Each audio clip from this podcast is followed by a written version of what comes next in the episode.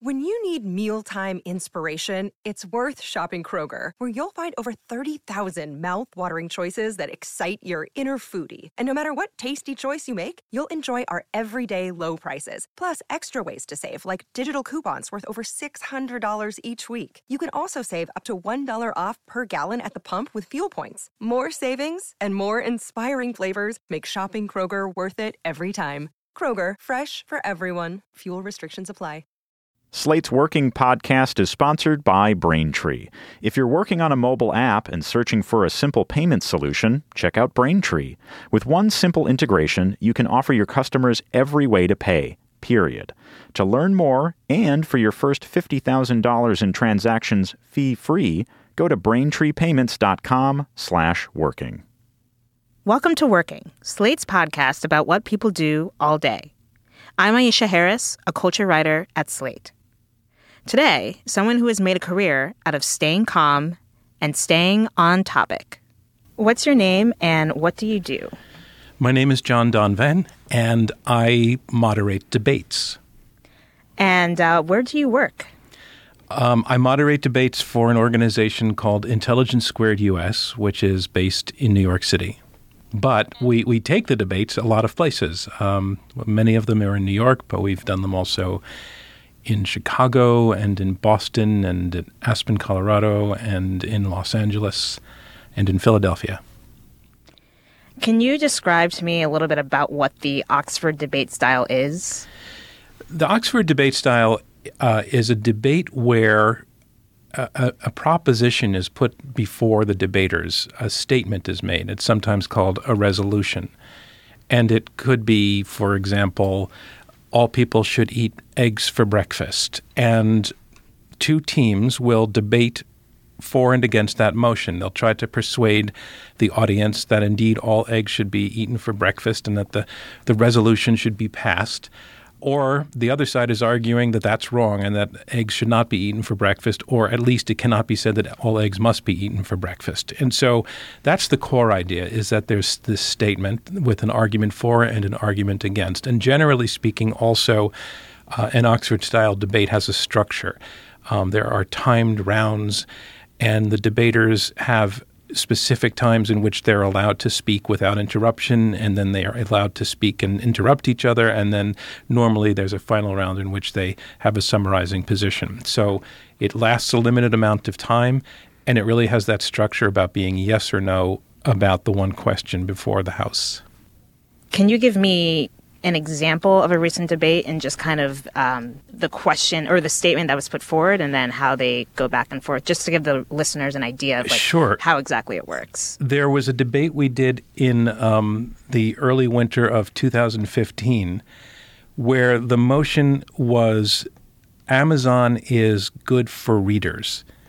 And we had one team arguing for the motion and one team arguing against the motion.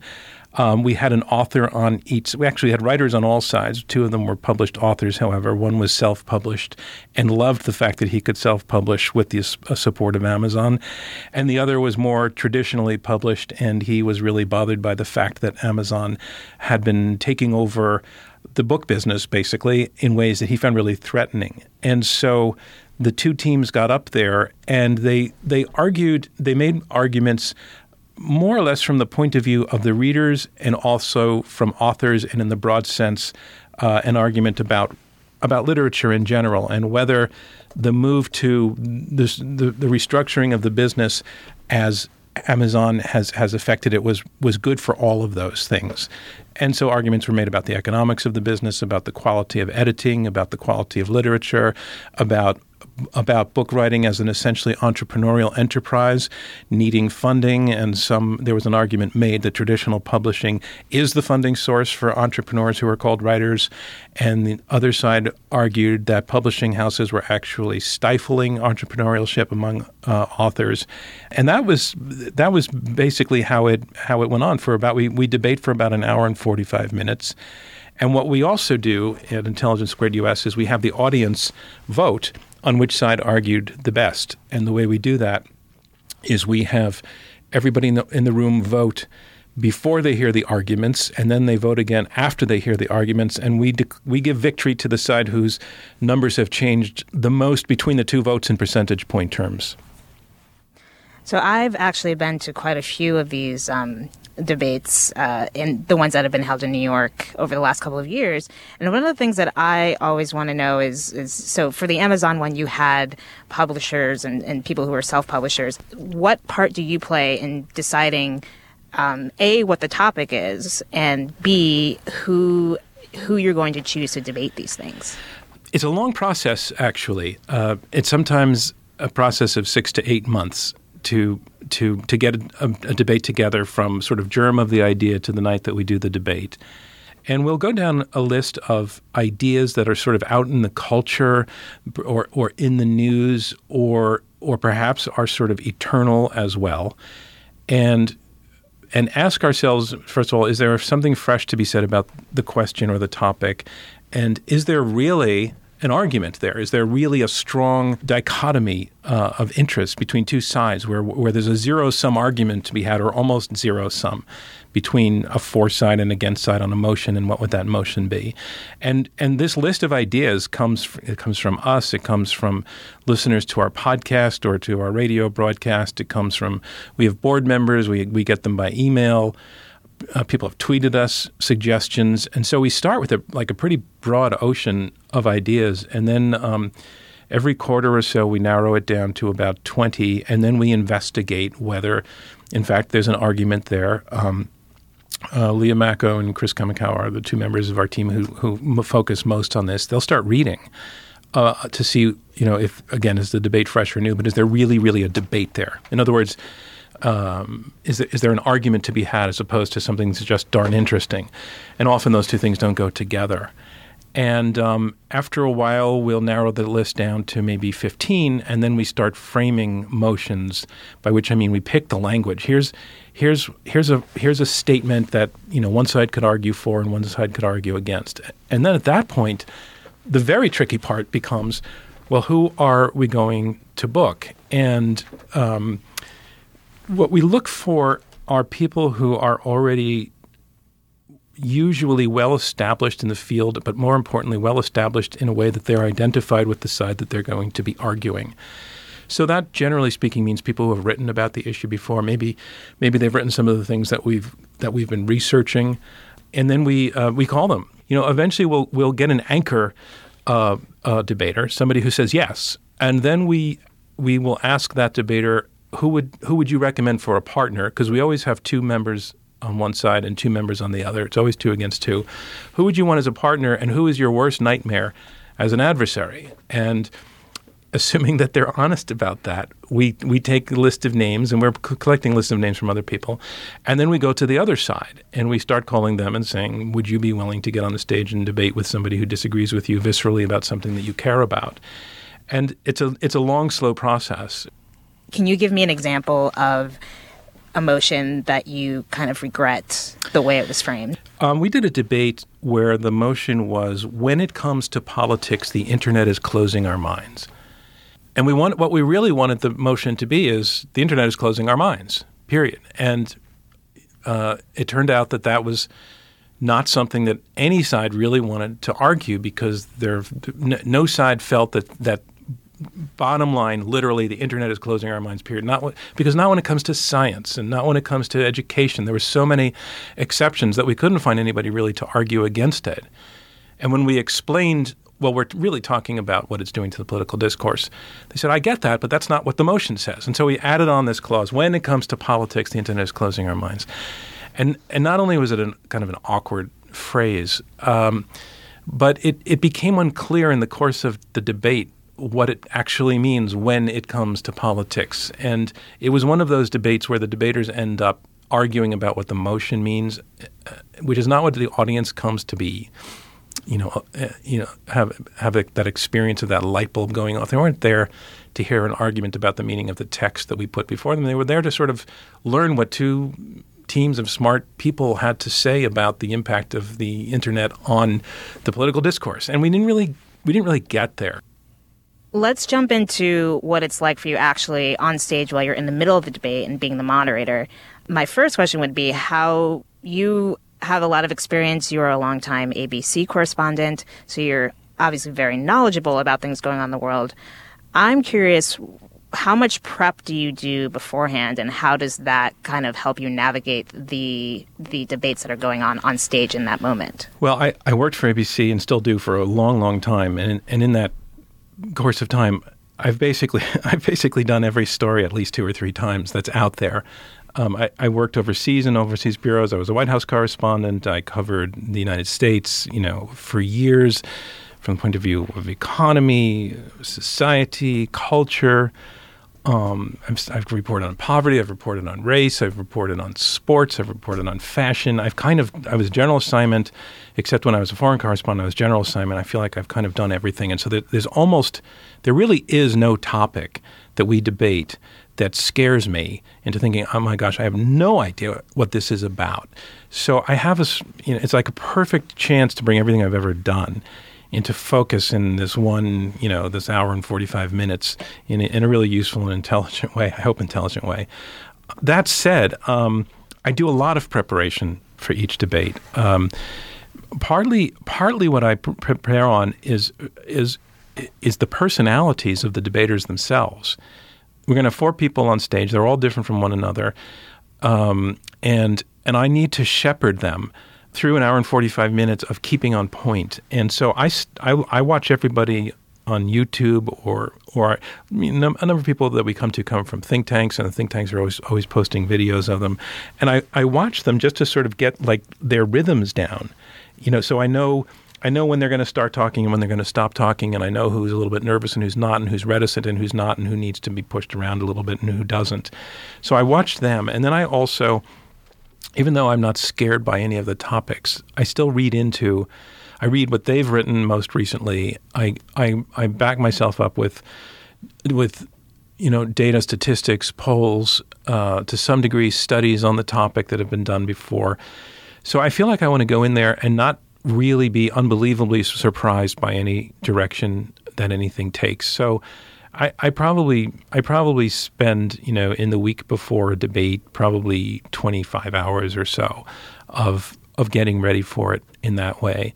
And then before the debate itself, um, Dana Wolf, the executive producer, and I get on the phone with each team separately, and I And she she walks them through what the format is. She tells them how the timing works and, you know, uh, where to come. And, and she urges everybody, please not to read a speech. But then I give a talk about – I, I talk to them for about fifteen minutes, a little speech that I've prepared that's about how to how to get in the spirit of what it is that we're doing on the stage, that that they, to really get into the idea, number one, that it really is a contest, that they, they're really there to wake them up to the fact that they may lose – and that they should try to win, and that they should try to show the audience that they want to win, and they should try to show the audience that they're taking the exercise seriously. And what that exercise is, is to actually is actually to enlighten people about their ideas. And it's it's not it's not you know, I use this phrase a lot in these calls. This is not C N N crossfire. It's not about trying to put down the other side. It's not about trying to score points against the Democrats. It's not trying about score points against the Republicans. That the audience really, really wants to hear how they think about things, and to and to be persuaded to think the same way if possible, or to, to pick up a little bit of that. And I tell them that they should function as a team, that they should really prepare, that they should they should study what their opponents have been writing about these things, that they should try to stay a few chess moves ahead of their opponents or anticipate where they're going to go.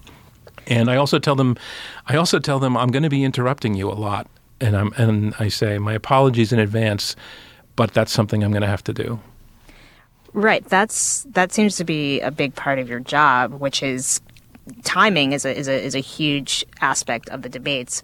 And I've seen debates where people debaters want to keep talking and keep talking, and you're ringing ringing the bell. You have a bell, correct? I think you have a bell. Uh, we just started with the bell this season. It's okay. that, that, that's that's a that's a one in, in each debate we do a thing that we call the. Um, the volley round, where we take one point and say, okay, for two minutes, we're going to cover this point in two minutes. You each get thirty seconds, and a bell rings at the end of the thirty seconds. So that's right. A new device.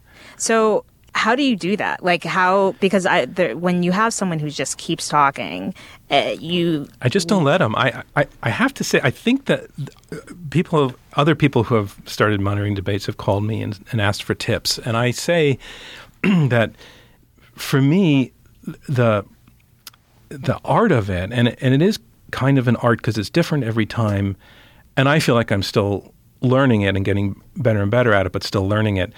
It's a combination of extremely intense listening to what's going on.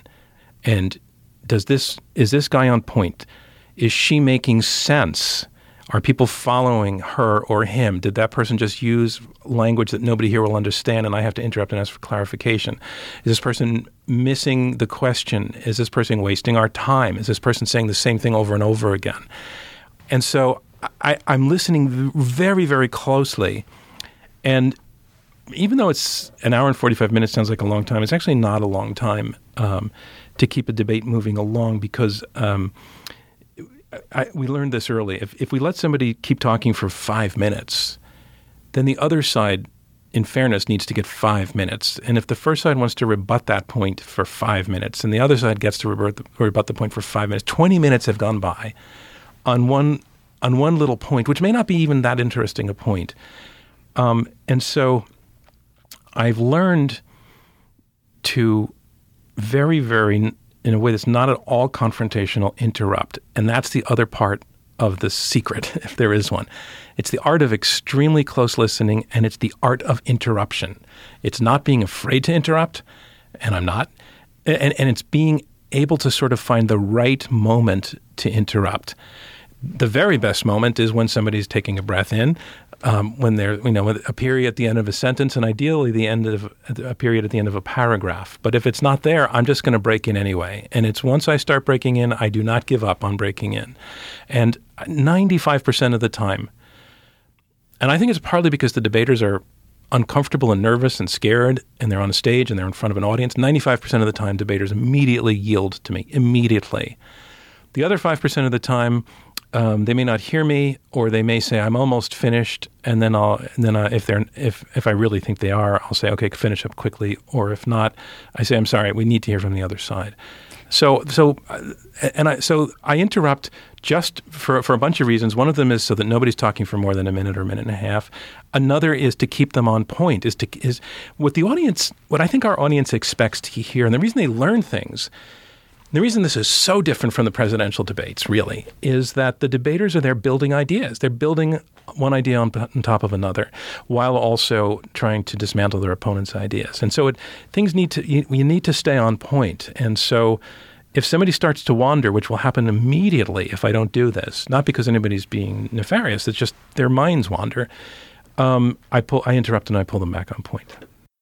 This episode of Working is brought to you by Braintree. If you're a mobile app developer, check out Braintree. It's the payment solution used by companies like Uber, Airbnb, Hotel Tonight, Living Social, and Munchery. Braintree has made the payment experiences in these apps seamless and magical, and now you can add a similar experience to your own app. With excellent customer service and simple integration, Braintree gets you ready to receive payments quickly. And Braintree's continuous support, plus fast payouts, means you'll be prepared as your company grows from your first dollar to your billionth. Braintree gives you a full-stack payment solution and support for all payment types your customers might want. Start accepting PayPal, Apple Pay, Bitcoin, Venmo, cards, and more, all with a single integration. To learn more and for your first fifty thousand dollars in transactions fee-free, go to braintree payments dot com slash working. Do you have any examples of a particularly testy debate where uh, you mentioned earlier, like it's not like crossfire, but sometimes depending on the topic, th- it might be a very heated, passionate um, argument that is being made. Can you think of anything in particular? We really discourage personal attacks. Um, and, and we've that's come up a few times. And, and that's one where I get kind of all school marm on the thing. And I'll say, I'll just scold the debater and say, you know, we're really not here for that. And and it's and it's, it's an interesting thing because it's it's kind of entertaining when there's a personal attack. That's why crossfire exists. But but if, again, all of this has been learned from experience. If I let it go on and on, it just gets awful and it ruins the debate and it gets nasty. And it ruins the atmosphere that we want to create of, hey, let's all actually learn something through a robust contest here. So I, I will call somebody right away. That's one of the times I interrupt. If somebody starts uh, attacking somebody's, um, oh, I don't know, financial background or some something they've done wrong in the past that's not relevant to the point. You know, our, our feeling is if we decided somebody should put on a stage, then we're forgiving their past. It's not relevant anymore. But we had a, we had a very, very... Um, very, very rough um, go back go back and forth when we were debating whether the the U N should recognize Palestine. And we had two debaters, two against two, uh, the side arguing for the for the uh, re- recognition of Palestine by the U N included um, Marwan Barghouti, uh, who was with the Palestinian uh, National Council, and he flew over for the debate. But his partner was um, was Um, a guy named David Levy, who is a Jew and a Zionist, but a very, very strong critic of of the way things are going in Israel. And on the other side, um, we had Aaron David Miller, who has worked for the State Department, and Dori Gold, who was a former um, ambassador to um, the U S for um, for Israel. And what was really interesting is that the real passion was between the two Jews, not between the Palestinian and and the Jews on the other side, but between David Levy and Dori Gold, who who saw each other as very, very deeply traitorous toward their ideal of what was good for Israel and, and, and of the whole concept of Israel. They they both each saw the other as selling out the The, the the higher set of ideals that were behind the founding of Israel. And it got so personal with each of them that a moment came when they were they both had the inside seats. The way the debate is set up is I'm in the middle at a little lectern, and right next to me are two tables, one on each side, with the debaters. And these two guys had the inside seats on each side. So they were almost leaning over me with their fingers wagging at each other, screaming screaming at each other at the same time. And and I, a, a couple of times I said, you know, gentlemen, gentlemen, let's hold on off, blah, blah, blah. And, and, and they weren't even hearing me. They weren't even aware of me at this point. And so I le- the only time I've done this, I left my position at the lectern and I walked around all of these tables and I stu- went to the you know, all the way down stage and stood where the at the edge of the stage near the audience. And I turned around and I faced these guys and I raised my arms above my head in that sort of, you know, part the Red Sea gesture. And I just said, you've got to stop. You've got to stop. And I think the the theatricality of it, you know, stopped them. They were a little bit surprised that I was doing this. And so then I went back to the lectern and I gave, a you know, a little bit of a twenty-second you know, we appreciate that the passions are high, but nobody learned anything really useful over the last minute as you were going through that, and that's not what we're about. And the audience gave a round of applause. The audience is very, very – the audience is the audience is so much my ally in keeping these debates on track because they want – they they we, I mean, five, six hundred people come to these debates in Manhattan where a lot of stuff is going on. They come there because they really they really love what we're trying to do and they want it to happen. And, you know, even though there was a little bit of titillation to see these guys screaming at each other, you know, a little bit of theatricality, and I'm not against a little bit of that, it it was, it was, it, it, nothing really was learned during that. And the audience wants to learn. So they all applauded at that point, and um, and they moved on and behaved after that. At the end of each debate, there's also a, a live audience, as we, you've mentioned, and they get to vote at the end. Can you just break down really briefly exactly what the voting, how the voting process works? Because sometimes it seems sometimes sort of counterintuitive the way the voting goes. Well, they have um, we, we we we equip the hall temporarily with a little keypad that we wire to every seat in the house, and um, and, and it's got numbers on it, one, two, three. And before the debate, people vote, and the sec- after the debate, they vote again. And the um, you push number one if you're for the motion, number two if you're against, and number three if you're undecided. Um, and then we we have it's all wired into a computer and a spreadsheet, and it tells us you know immediately um, where the audience stands on the motion. And and so when you say counterintuitive, I think what you're saying is that you may you may end the evenings having most of the audience on your side, but still lose the debate. Uh, and that's because we we don't just go in and and vote. Uh, it's because of the two votes. It's because we say, look, everybody came in here with an opinion already. How do we learn what happened here tonight unless we unless we use that fir- the first vote as a baseline and see where things have moved afterwards? So in a sense, it's really a measure of of who was more persuasive in the evening. So the team the team wins who have moved their mum- their numbers more than the other side. And since we have an und- a large undecided pool, often at the beginning of a lot of votes, a team can become can start out behind and end up behind still, but have picked up more of those undecided votes. And that's that's why they become the winner, because they persuaded more people to come to their side. And it's not perfect, but it's the best it's the best method that we can come up with. What is the outcome that has surprised you the most? Um, a lot of them do, actually. Um, we we had a tie recently. It's the first time that's ever happened. And we...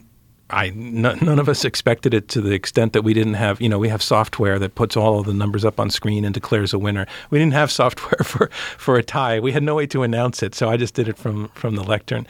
That motion, that debate was, the motion was smart technology is making us dumb. And, uh, and it was interesting that it tied on that one. It was also a really good debate. Can you let our listeners in on what you might tell the debaters who have lost? Um, that oh, wouldn't wow. hear, they, you know, backstage. They hate to lose. Um, they really hate to lose. And and it's kind of awful. Um, I always go up to them and say, some of them are some of them are very sour. Um, and and very, very often um, we'll hear the we'll hear the losers say, well, the, the, the other team stacked the audience. I mean, we we, we hear that a fair amount of times from the losing side. We never hear it from the winning side. Really? And uh, and what I say to them, um, I say to them, you know, the the winner, the win lose thing is is a little bit of an artifact of the situation. It's a particular audience on a particular night, and and and you we you, we, we could have the same debate in another place, and the result would be different because it's so audience dependent. And then I say, you know, I don't mean to sound kumbaya about this t- to you debaters, but the fact is you picked up, you changed, you, you changed people's minds tonight. You got people to listen to you who, who, who moved from undecided to your side. The other team got more of them than you did, but you did change minds. And that's all by itself something to be proud of. And the last thing I say is, these debates live live on and on and on, and are presented to other audiences. I mean, our, our we're on on public radio stations. We're on. Uh, we have a podcast that we just, as I said before, it's distributed free free through through our app, and you know we have millions of seriously millions of listeners at this point, and and five to six hundred people in New York City happen to vote one way. But what's going to happen is that debate's going to be heard by millions of people who are going to hear your arguments, and many of them are only there, number one, because they like debate, or number two, because they they started out thinking that they liked what your opponents believe in, but they now have heard your arguments. And so I do sort of say, you know, it sounds like Little League soccer, but I do sort of say, you know, everybody wins in this process. And that... it doesn't always assuage all feelings. Okay. No. No, it doesn't. It doesn't. But I'm I, I'm impressed by anybody who has the guts to get up on stage, especially in light of all of the people who, who are really impressive people out there who are afraid to, who won't, who don't want to do the homework, who don't want to risk losing, who don't want to who, who don't want to face a challenge to their ideas in front of an audience. That makes me congratulate really everybody who gets on our stage, which now at this point has been more than five hundred people, I think, and I congratulate all of them. And and and frankly, they. Their ideas are out there now. You know, every day somebody's downloading and listening to them because they were in this unique format and their ideas are being heard and challenged and tested in a really tough way. And if they stand up to those and persuade somebody, then that means they've really succeeded. But it's hard to tell them that in the moment after they lose. Thanks for listening to this episode of Working. To find out more about John Donvan and Intelligence Squared U S and to listen to their archive of podcasts, go to intelligence squared u s dot org. Their fall season starts September sixteenth. Send us your feedback about the show to working at slate dot com. And there's more where this came from. Explore our first two seasons at slate.com slash working. This episode was produced by Matt Collette. Joel Meyer is our managing producer, and our executive producer is Andy Bowers. I'm Aisha Harris. See you next time on Working.